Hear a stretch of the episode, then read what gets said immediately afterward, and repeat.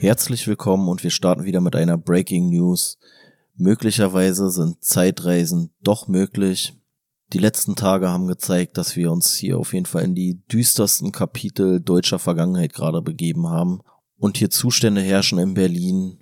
Ja, man kann eigentlich nicht mal sagen, die man nicht für möglich gehalten hat, aber die man sich auf jeden Fall nicht gewünscht hat. So, und ich glaube, im Moment wird's halt auch der breiten Öffentlichkeit ein Stück weit bewusst. Ich habe mich neulich mal ein bisschen rumgetrieben im Internet und bin dabei auf eine Telegram-Gruppe gestoßen. Und aus dieser Telegram-Gruppe würde ich einfach mal zwei, drei Sachen vorlesen wollen. Ist eine Telegram-Gruppe für die Organisation von Demos hier in Berlin. Man muss auch dazu sagen, das ist hier keine Riesengruppe.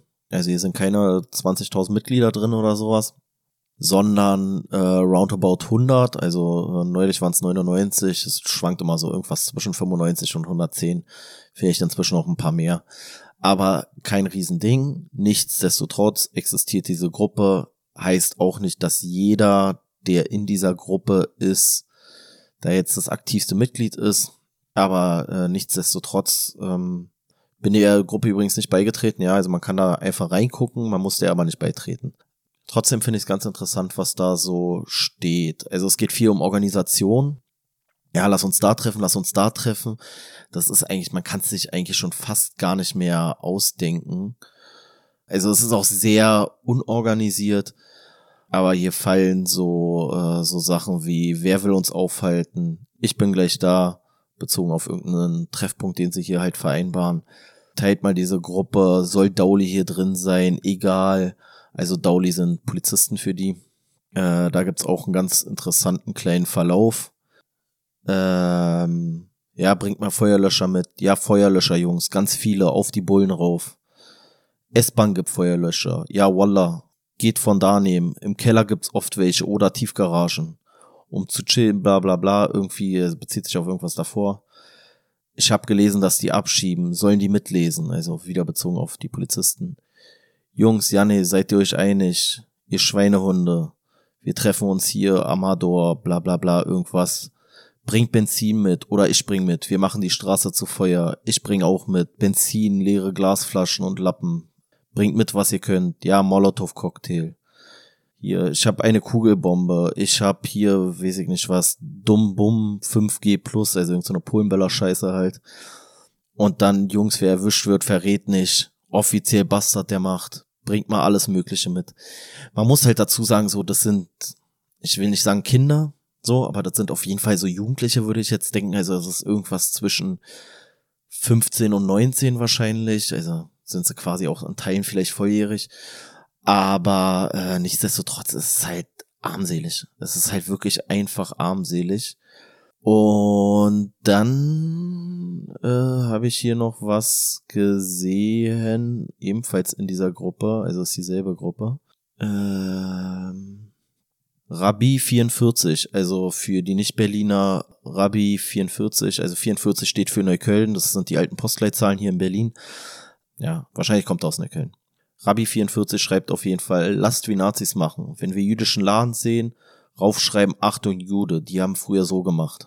Und dann ist hier ein Bild von der Reichspogromnacht ähm, von 38. Hier das typische, ja, kauf nicht bei Juden Bild, irgendwelche ähm, SS, SA, was auch immer, die da halt so Läden kennzeichnen.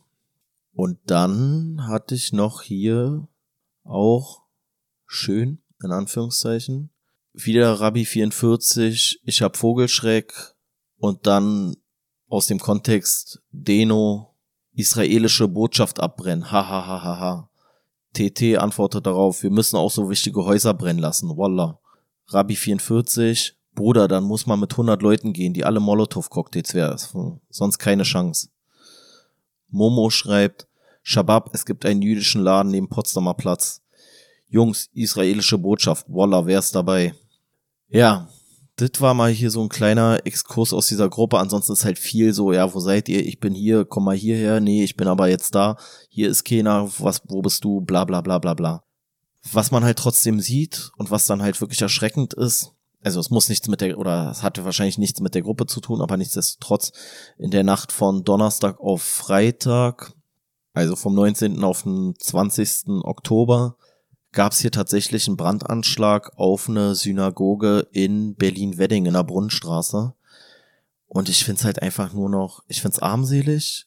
Ich find's einfach, ja, es ist armselig, es ist katastrophal, es ist, also dass sowas hier passiert und man sieht zumindest auch aus diesen paar Ausschnitten hier aus dieser Gruppe, wessen Geisteskind diese Leute da ein Stück weit sind. Ja, ich find's ganz, ganz schaurig eigentlich. Und das ist in einer öffentlichen Gruppe, also da kann jeder erstmal reinkicken. Die haben offensichtlich auch gar keine, gar keine Bedenken. Aus der Gruppe ging hervor, dass sie später tatsächlich in eine polizeiliche Kontrolle geraten sind. Aber viel mehr als einen Platzverweis konnte man dann halt nicht machen. So, die haben sich halt irgendwo versammelt, so, dann hat man die Personalien aufgenommen und hat die danach wohl entlassen. So ging es aus der Gruppe hervor. Ansonsten ist auch viel natürlich äh, hier bei Gott und sonst irgendwas, also auf irgendwelche oder auf den Gott, auf den sie schwören. Ähm, ich weiß nicht, ob er die ganzen Aktionen von denen so cool findet. Ich würde jetzt erstmal sagen, nope. Aber nichtsdestotrotz, ich wollte euch nicht vorenthalten, so, dass man mal so einen kleinen Eindruck hat, was hier teilweise los ist auf Berliner Straßen. In diesem Sinne auch sollte jeder mal irgendwie so in sich gehen und vielleicht, wenn er mal einen Polizeibeamten draußen auf der Straße sieht, einfach mal Danke sagen weil die haben aufgrund dieser ganzen Situation jetzt gerade richtig zu tun. Ja, also ich bin selber Polizeibeamter, ich kenne diese, diese Lagen, bin jetzt hier in Bezug auf diese Einsätze gerade erstmal raus, aber die Kollegen, die da gerade Dienst machen, die kommen wirklich nicht mehr aus den Stiefeln raus, ja. Also die machen teilweise Feierabend, kommen sechs Stunden oder zehn Stunden oder acht Stunden später wieder in den Dienst, machen wieder zwölf Stunden, 14 Stunden, 15 Stunden gehen wieder nur für ein paar Stunden pennen, kommen direkt wieder und das machen die hier einfach für diesen gesellschaftlichen Frieden, um den irgendwie ein Stück weit am Leben zu erhalten. Und da finde ich, da kann man sich auch einfach mal ein bisschen irgendwie dankbar zeigen für diese Kollegen. Ich selber bin immer wieder auch im Zwist mit der Berliner Polizeibehörde, aber das sind interne Sachen. Aber trotzdem allen Respekt für die Kollegen, die da gerade wieder den Kopf hinhalten, und wie gesagt, ich habe das ewig lange selber gemacht. Ich weiß, wie anstrengend das dann ist, wenn man da von A nach B rennt und macht und tut. Man hat den Helm auf, man hat die schwere Ausrüstung dabei, etc. etc. Dann wird man irgendwann ins Freigeschickt nach 10, 12, 13, 14, 15 Stunden, obwohl man eigentlich sogar frei schon hätte. Schiebt also Zusatzdienste ohne Ende schläft dann nur ein paar Stunden, wird direkt wieder reingeholt. Also da werden gerade die Kollegen richtig ordentlich verheizt für einen Konflikt, der eigentlich nicht unser sein sollte. So. Und das ist halt sehr, sehr traurig für uns hier, für unsere Gesellschaft, dass wir diesen ganzen Hass irgendwie so importiert haben und jetzt hier auch aufgrund mangelnder Integration einfach damit wahnsinnig viele Probleme haben. Sehr, sehr schade. Dann gab es noch einen kleinen Skandal auf, ich glaube es war X oder wie äh, Leute über 22 sagen würden, Twitter. Und zwar hatte sich der bayerische Abwehrspieler Masraui über Twitter halt geäußert zu diesem Gaza-Konflikt und ja, so sinngemäß irgendwie so, ja, hier äh, Mitleid für, für Gaza. Unmittelbar nach den Anschlägen in Israel. Ähm, die Opfer in Israel hat er in diesem Twitter-Post da nicht wirklich benannt oder hat er gar nicht benannt. Stattdessen hat er aber zusätzlich noch einen Link veröffentlicht und hinter diesem Link verbarg sich eine Homepage von irgendeinem, so ja, ich sag mal, äh, pro-palästinensischen Verein oder Gruppe, wie auch immer.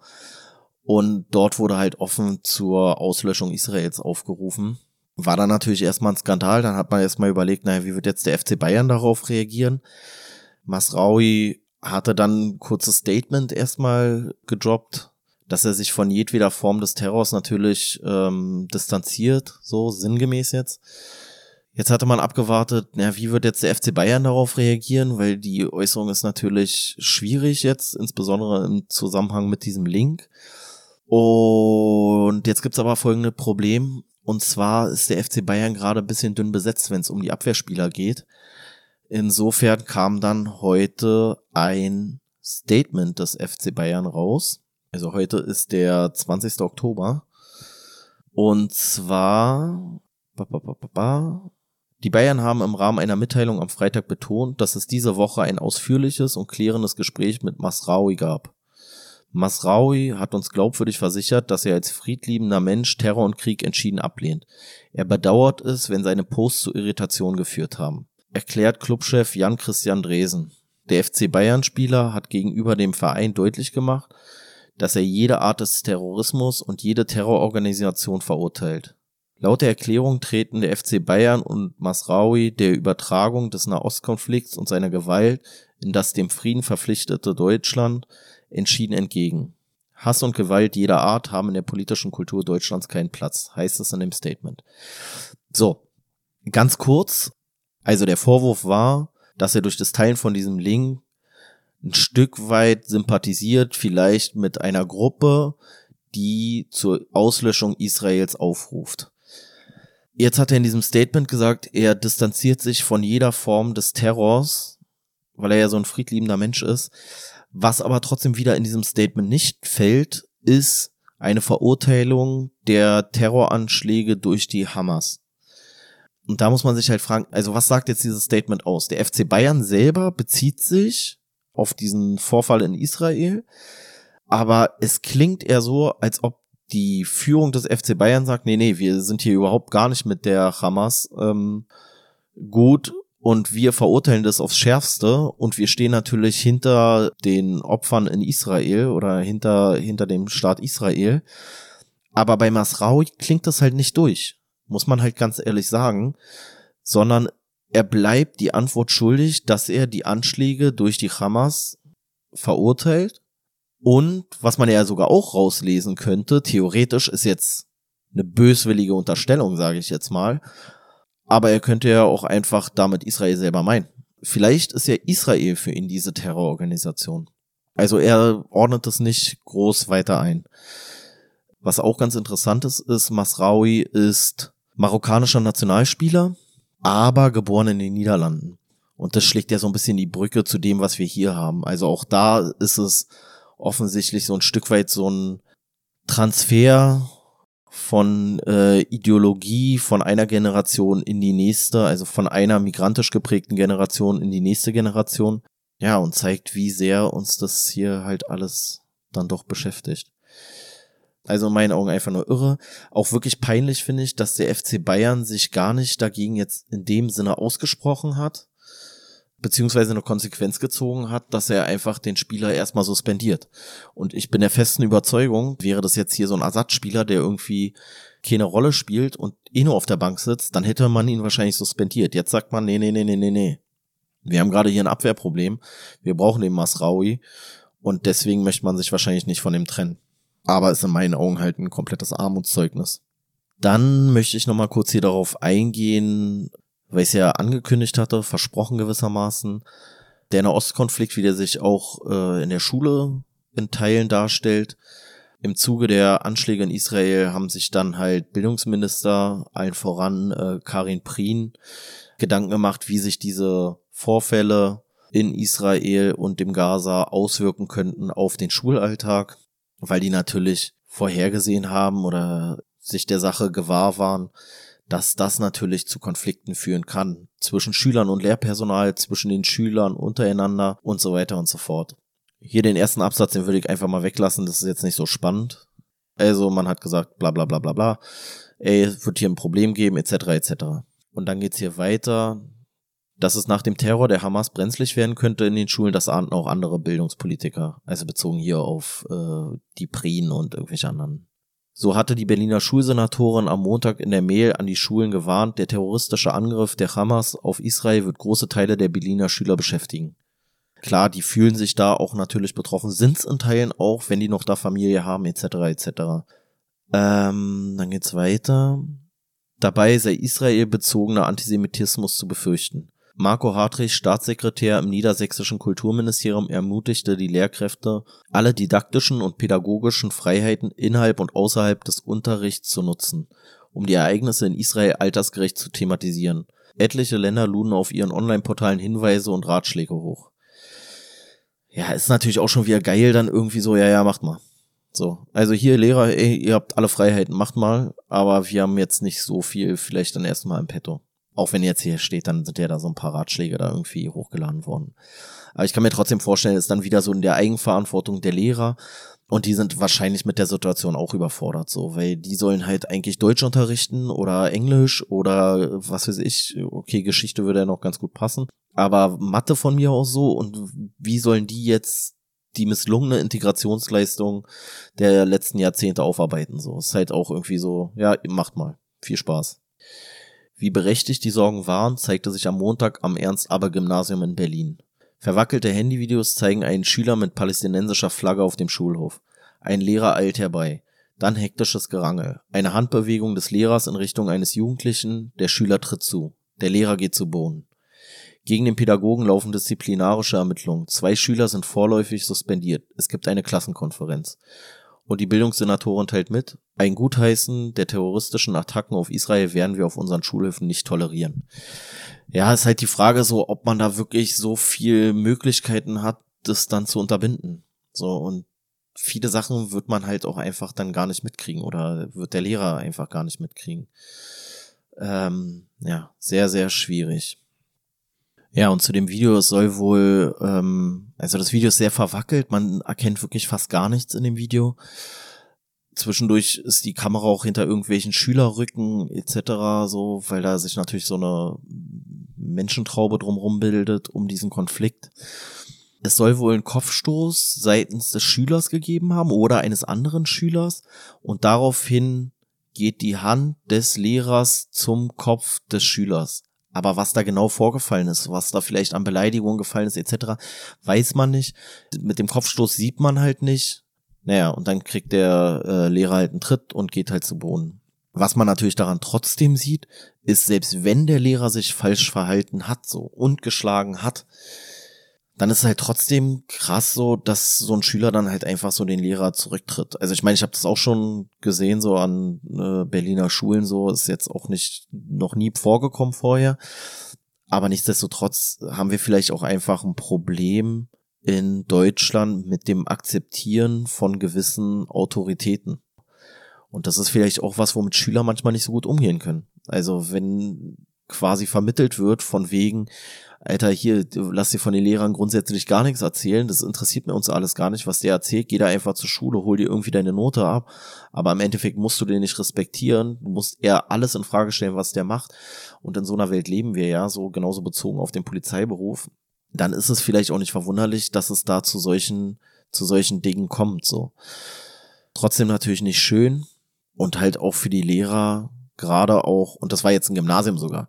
Also ganz ehrlich, Alter, ihr wollt nicht auf so eine Berliner Hauptschule gehen oder eine Realschule irgendwo in einem Problembezirk.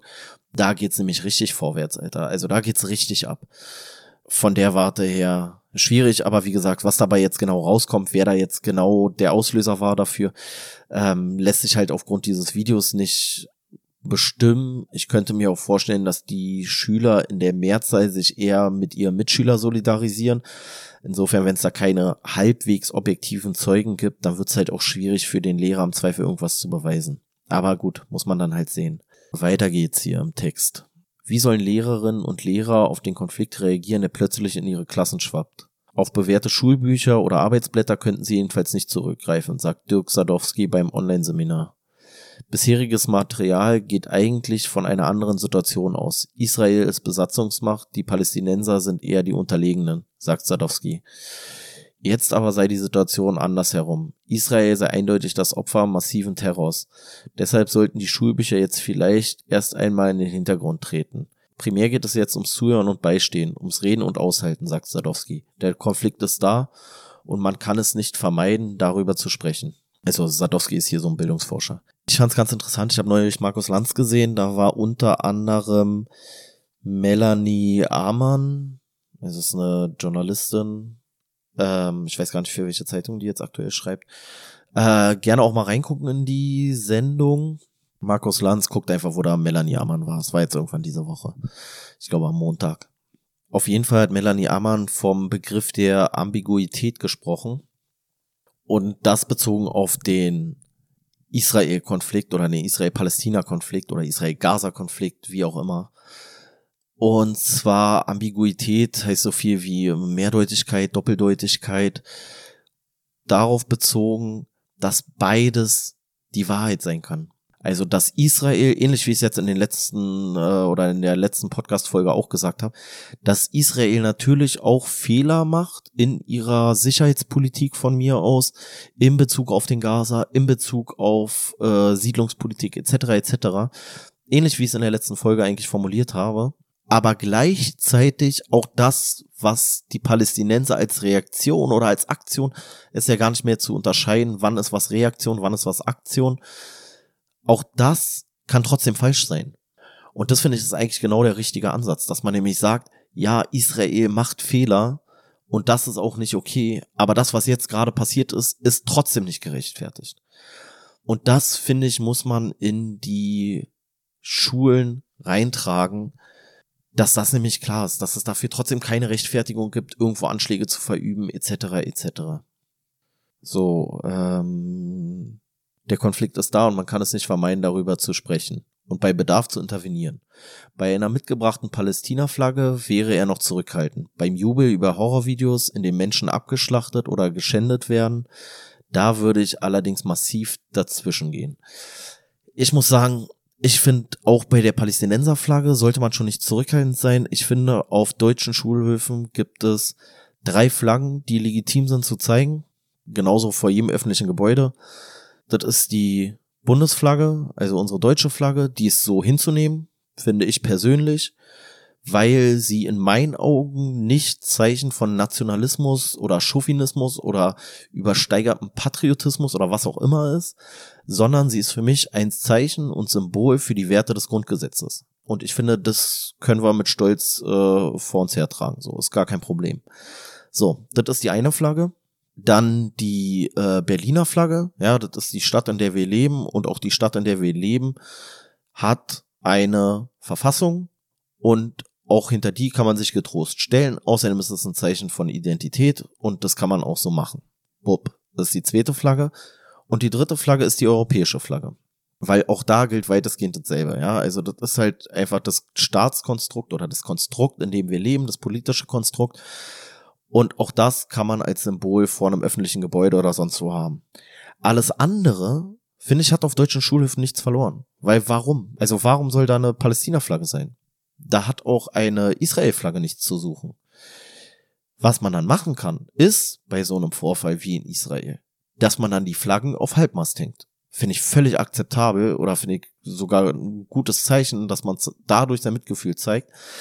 Aber andere Nationalstaaten oder so, da haben Flaggen auf dem Schulhof einfach nicht zu suchen. Fertig. Feierabend so.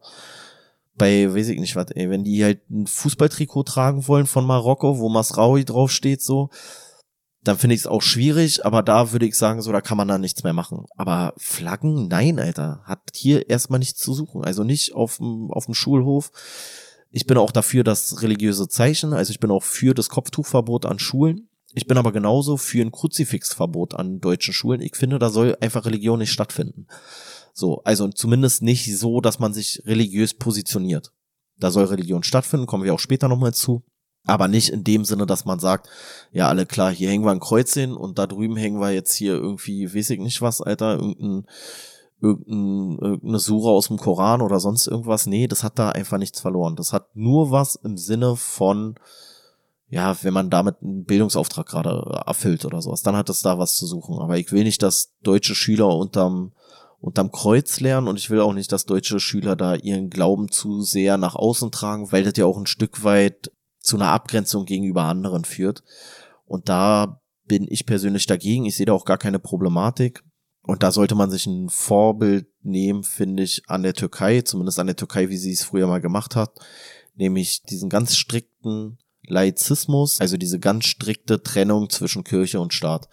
Und ich finde, damit fahren dann alle gut. Da ist auch keiner benachteiligt oder sonst was so. Und da muss man halt sagen, nee, der mohammedanische Säbel, der wird hier nicht um den Hals getragen, aber das Kreuz halt auch nicht.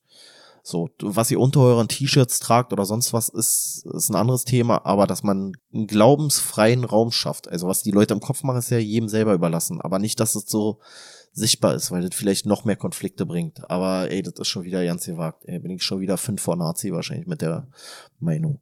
So. für Nina Kolleg, Professorin für Erziehungs- und Sozialisationstheorie an der Uni Potsdam mit dem Schwerpunkt Demokratiebildung, wird in der aktuellen Situation ein grundsätzlicher Mangel im Lehramtsstudium deutlich. Eigentlich müsste sich jede Lehrerin und jeder Lehrer mindestens mal in einem Pflichtmodul mit der Prävention von Antisemitismus und gruppenbezogener Menschenfeindlichkeit beschäftigt haben. Lehrkräfte seien darauf aber außerhalb der Fächer Politik und Sozialkunde kaum vorbereitet. Kolleg wünscht sich für jede einzelne Schule einen Extremismusbeauftragten, der bei Bedarf andere Lehrkräfte unterstützen könne. Solche Gewaltexzesse wie auf dem Schulhof in Berlin kann eine Schule allerdings selbst kaum auffangen. Da braucht es externe Fachleute, sagt Kolleg.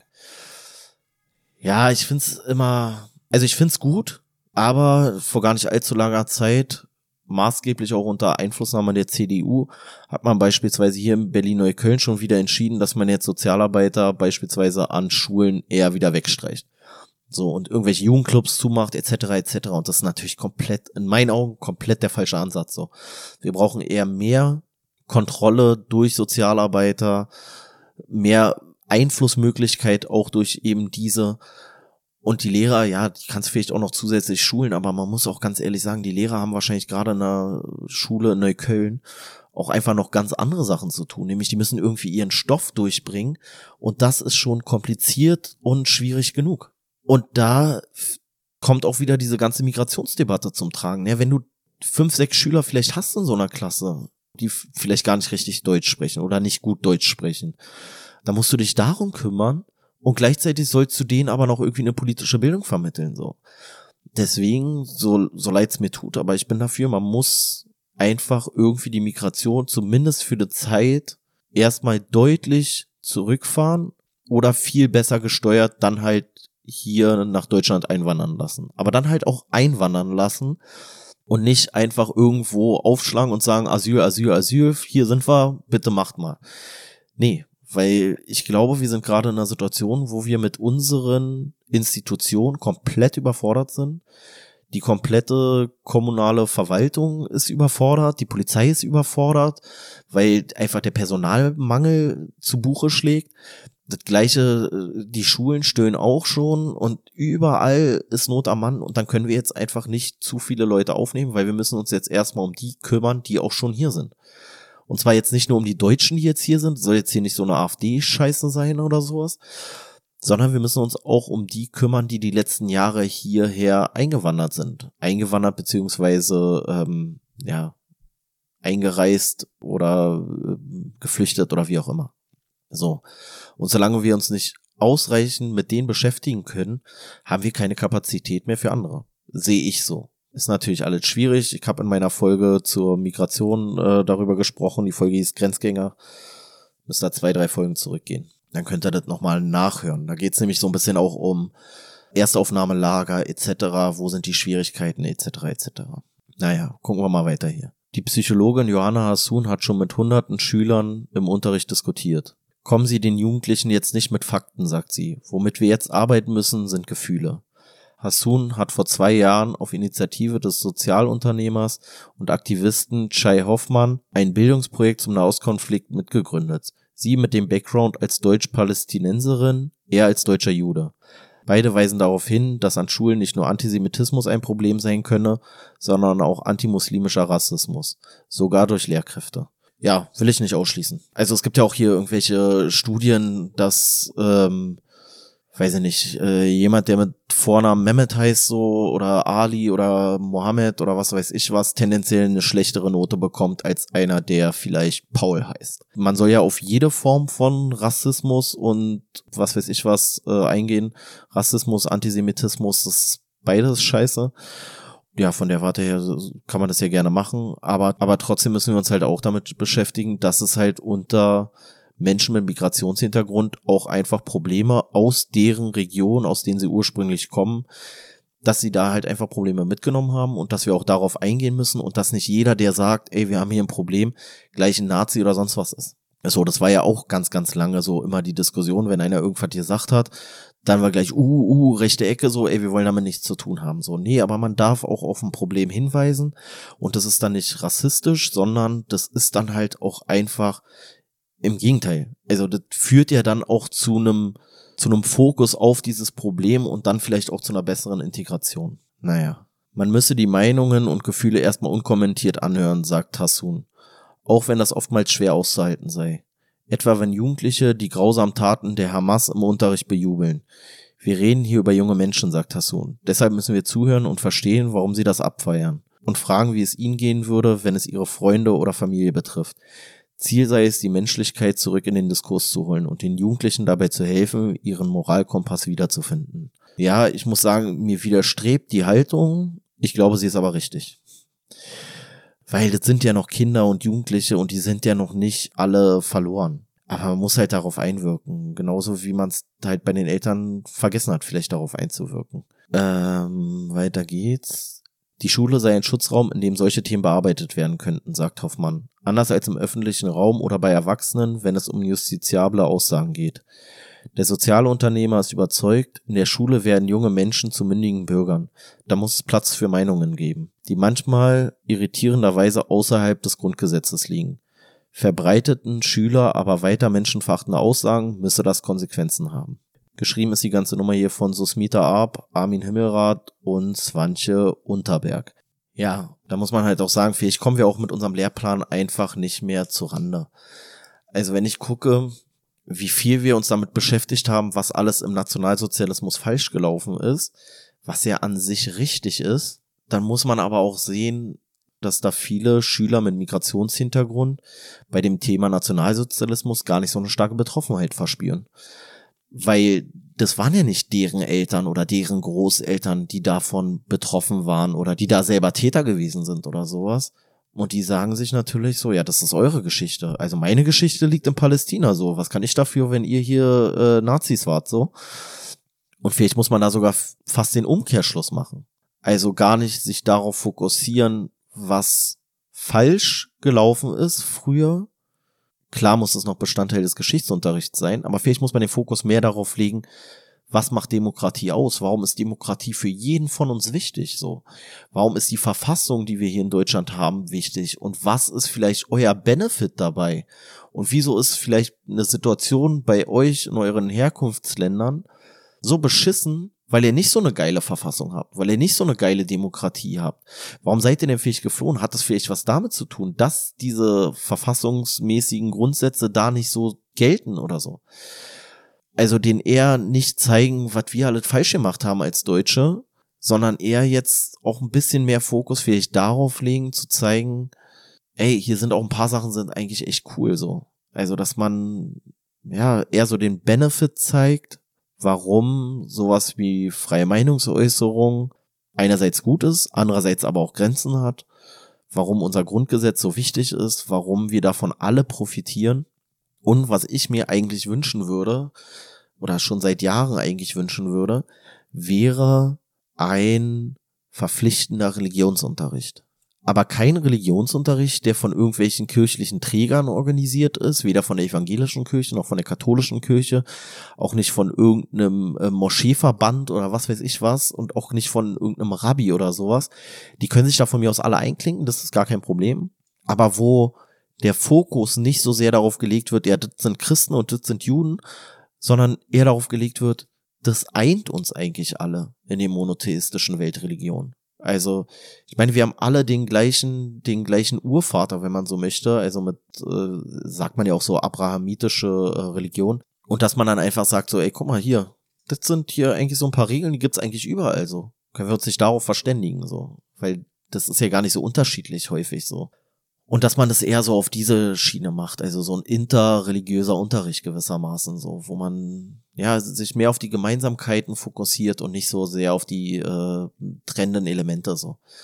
Und dass man da auch eine Einordnung schafft, so, also dass man halt sagt, so, ey, ja, wichtiger ist eigentlich, dass man hier nicht äh, Leute umbringt oder denen irgendwie Schaden zufügt, so. Und wenn du das alles hinkriegst, dann ist richtig cool, wenn du dann vielleicht noch auf Alkohol und Schweinefleisch verzichten kannst oder wenn du es dann noch schaffst, regelmäßig zu beten oder wenn du es dann noch schaffst, äh, koscher zu essen oder was weiß ich was. Im Christentum ist ja inzwischen sowieso fast scheißegal, so. Ja, nicht eher zu brechen von mir aus so. Und das würde ich mir irgendwie wünschen, so. Also, dass Religion wieder mehr Einzug in Schule hält, aber mehr aus so einer neutralen Perspektive und nicht aus so einem, ja, aus so einem missionarischen Hintergrund heraus so, sondern dass man einfach sagt, ey, guck mal, das sind Sachen, die sind überall gleich und da können wir uns eigentlich alle drauf verständigen und dann leben wir alle gut zusammen. Ja, so, ich hoffe, die nächste Woche gibt mal wieder irgendwie ein etwas leichteres Thema her. Äh, wenn natürlich jetzt irgendwelche krassen neuen Sachen sich da auftun oder so, dann werde ich darauf nochmal eingehen am Mittwoch. Quatsch, nicht am Mittwoch, am Donnerstag wahrscheinlich. Und ansonsten gucken wir mal, was die Woche jetzt noch so bringt.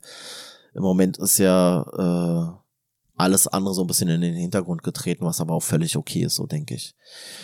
Na gut, das war's schon wieder hier von mir. Ich hoffe, ihr habt ein bisschen was mitgenommen. Ansonsten äh, zeigt mal ein bisschen Solidarität, auch nicht nur mit den Polizeibeamten, auch einfach allen gegenüber, die das gesellschaftliche Leben aktuell noch so ein bisschen am Laufen halten, ja, also genauso die, weiß ich nicht, die Krankenschwester oder darf man nicht mehr sagen, also hier die Pflegekräfte im Krankenhaus, die, äh, was weiß ich, von mir aus die Lehrer, ja, die Sozialarbeiter, die Müllabfuhr, so alle, die nicht nur einfach ihr Geld verdienen, sondern damit auch noch einen wichtigen Beitrag zur Gesellschaft leisten. Ich meine, zu Corona-Zeiten, da sind wir alle mal ganz kurz aufgeregt gewesen, was alles systemrelevante Berufe sind. Und wenn wir mal ganz ehrlich zu uns selber sind, dann sind die systemrelevanten Berufe weiterhin komplett missachtet. Und das kann einfach nicht sein. Also ich kann euch jetzt mal verraten, so, das plaudere ich jetzt mal aus dem Nähkästchen. So ein Polizeibeamter, der jetzt gerade eine Nachtschicht macht, ja, also der von mir aus jetzt von Dienstag auf Mittwoch nächste Woche eine Nachtschicht fährt, der verdient in seinen acht Stunden Nachtzuschlag, ja, der verdient natürlich auch noch so ganz normal äh, Geld, aber der verdient Nachtzuschlag ein Euro, ich glaube es sind 1,34 Euro, nagelt mich nicht fest, es ist unter 1,40 bin ich noch immer der Meinung. Dann verdient er 1,34 Euro oder sowas als Nachtzuschlag extra. Na, das ist doch ein Joke, Alter. Da kann ich mich ja schon fast ja nicht wundern, dass irgendwelche Pro-Palästinenser-Idioten in der Sonnenallee Steine auf die schmeißen und Böller und die überhaupt nicht respektieren, die Polizeibeamten, weil wenn wir nicht mal das Mindestmaß an Respekt denen gegenüberbringen, dass wir die mit mehr als 1,34 Euro Nachtzuschlag äh, abfrühstücken, dann muss man sich auch über nichts mehr wundern. Das ist nämlich auch eine respektlose Sache. Muss man auch mal sagen. So. Ja, aber in diesem Sinne vielleicht einfach mal so, wenn man so einem Polizeibeamten begegnet, so, ich kann es sagen aus eigener Erfahrung, ich war mal ganz irritiert, wenn ich in Berlin irgendwo stand und ein Bürger angekommen ist und gesagt hat, ey, danke, dass ihr hier für uns diesen Job macht, so. Weil der Job nicht einfach ist, etc., etc. Man kriegt das als Polizeibeamter in Berlin so selten zu hören, dass es einen wirklich irritiert, so. Und das ist eigentlich schade, so, weil das ist zwar ein toller Beruf, so, aber es ist auch ein Beruf, der mit viel, viel Undankbarkeit verbunden ist und wo man ständig mit einem Bein im Knast steht, weil man halt einfach innerhalb von Sekunden entscheiden muss, welches Gesetz und in welcher Härte darf ich jetzt auf äh, irgendwas reagieren, so. Und das ist nicht immer ganz einfach. Und da passieren auch Fehler und diese Fehler müssen dann auch bestraft werden. Alles gut. Aber im Großen und Ganzen sind die meisten Polizeibeamten doch mit sehr viel Engagement dabei und haben auch einen gewissen Berufsethos und das denen einfach mal zu sagen, ey, danke, danke, dass ihr wieder in der Sonnenallee hier Streife fahrt und äh, euch hier mit Steine schmeißen lasst, damit wir einigermaßen friedlich in unseren Betten schlafen können. Ich denke, das ist nicht zu viel verlangt. Das kann man schon mal machen. Soll es dann aber hier auch gewesen sein. Und dann wünsche ich euch ein hoffentlich friedliches Wochenende. Ich hoffe nicht, dass es hier weiter irgendwelche überbordenden Randale gibt. Wobei ich nehme das Ganze jetzt hier am Freitag auf äh, und in meiner krassen Telegram-Gruppe hatte ich schon gelesen, ja, Freitag wird richtig brennen, Wochenende, Jungs, es wird richtig brennen, Neukölln wird brennen. Wisst ihr was, Alter? Ihr seid richtige Knallfrösche, Alter. Ich wünsche mir richtig, am liebsten würde ich gerade meinen Helm wieder aus dem Schrank holen, meine Einsatzjacke anziehen und da rausfahren und euch mal richtig den Arsch hochbinden, sage ich euch ganz ehrlich. Egal. Ja, hoffentlich friedliches Wochenende, hoffentlich einen friedlichen Start in die nächste Woche. Ich wünsche euch was. Seid lieb, bleibt anständig, sagt einfach mal Danke. Einfach auch mal zum Müllmann. Einfach, wenn der da vorbeikommt und rumpelnd da mit seiner Mülltonne, ey, danke, dass du hier meinen ganzen Müll wegbringst und sowas so. einfach mal wieder ein bisschen Respekt vor systemrelevanten Berufen. Alles klar.